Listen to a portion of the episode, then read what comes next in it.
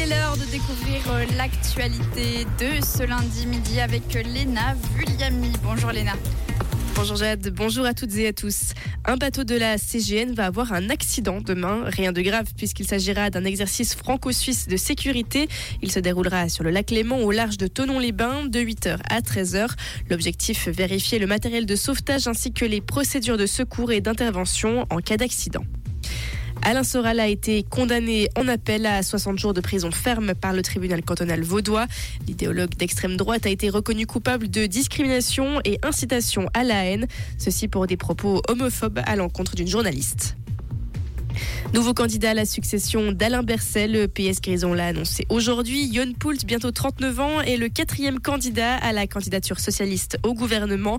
Trois autres hommes sont en course pour la succession d'Alain Berset.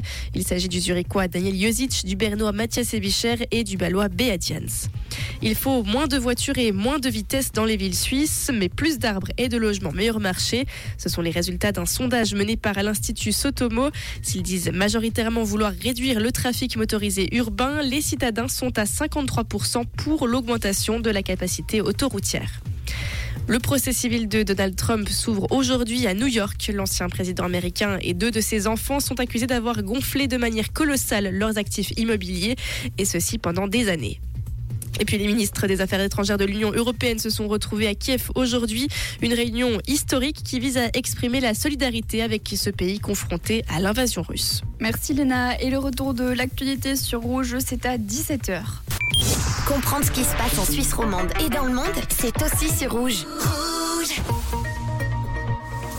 Et du côté du ciel, on peut le voir, il fait beau, il fait chaud, ça fait plaisir et surtout le soleil brille, ça c'est important. Pas un nuage à l'horizon pour nous refroidir. Il y aura tout de même un petit peu de vent, un 12 km/h maximum de vent. Donc votre coupe de cheveux ne risque rien, je vous rassure.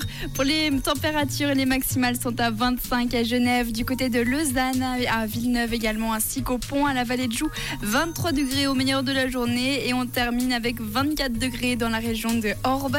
Donc une plutôt chaude, mais si vous êtes un petit peu frileux, je vous conseille quand même de prendre une jaquette avec vous aujourd'hui.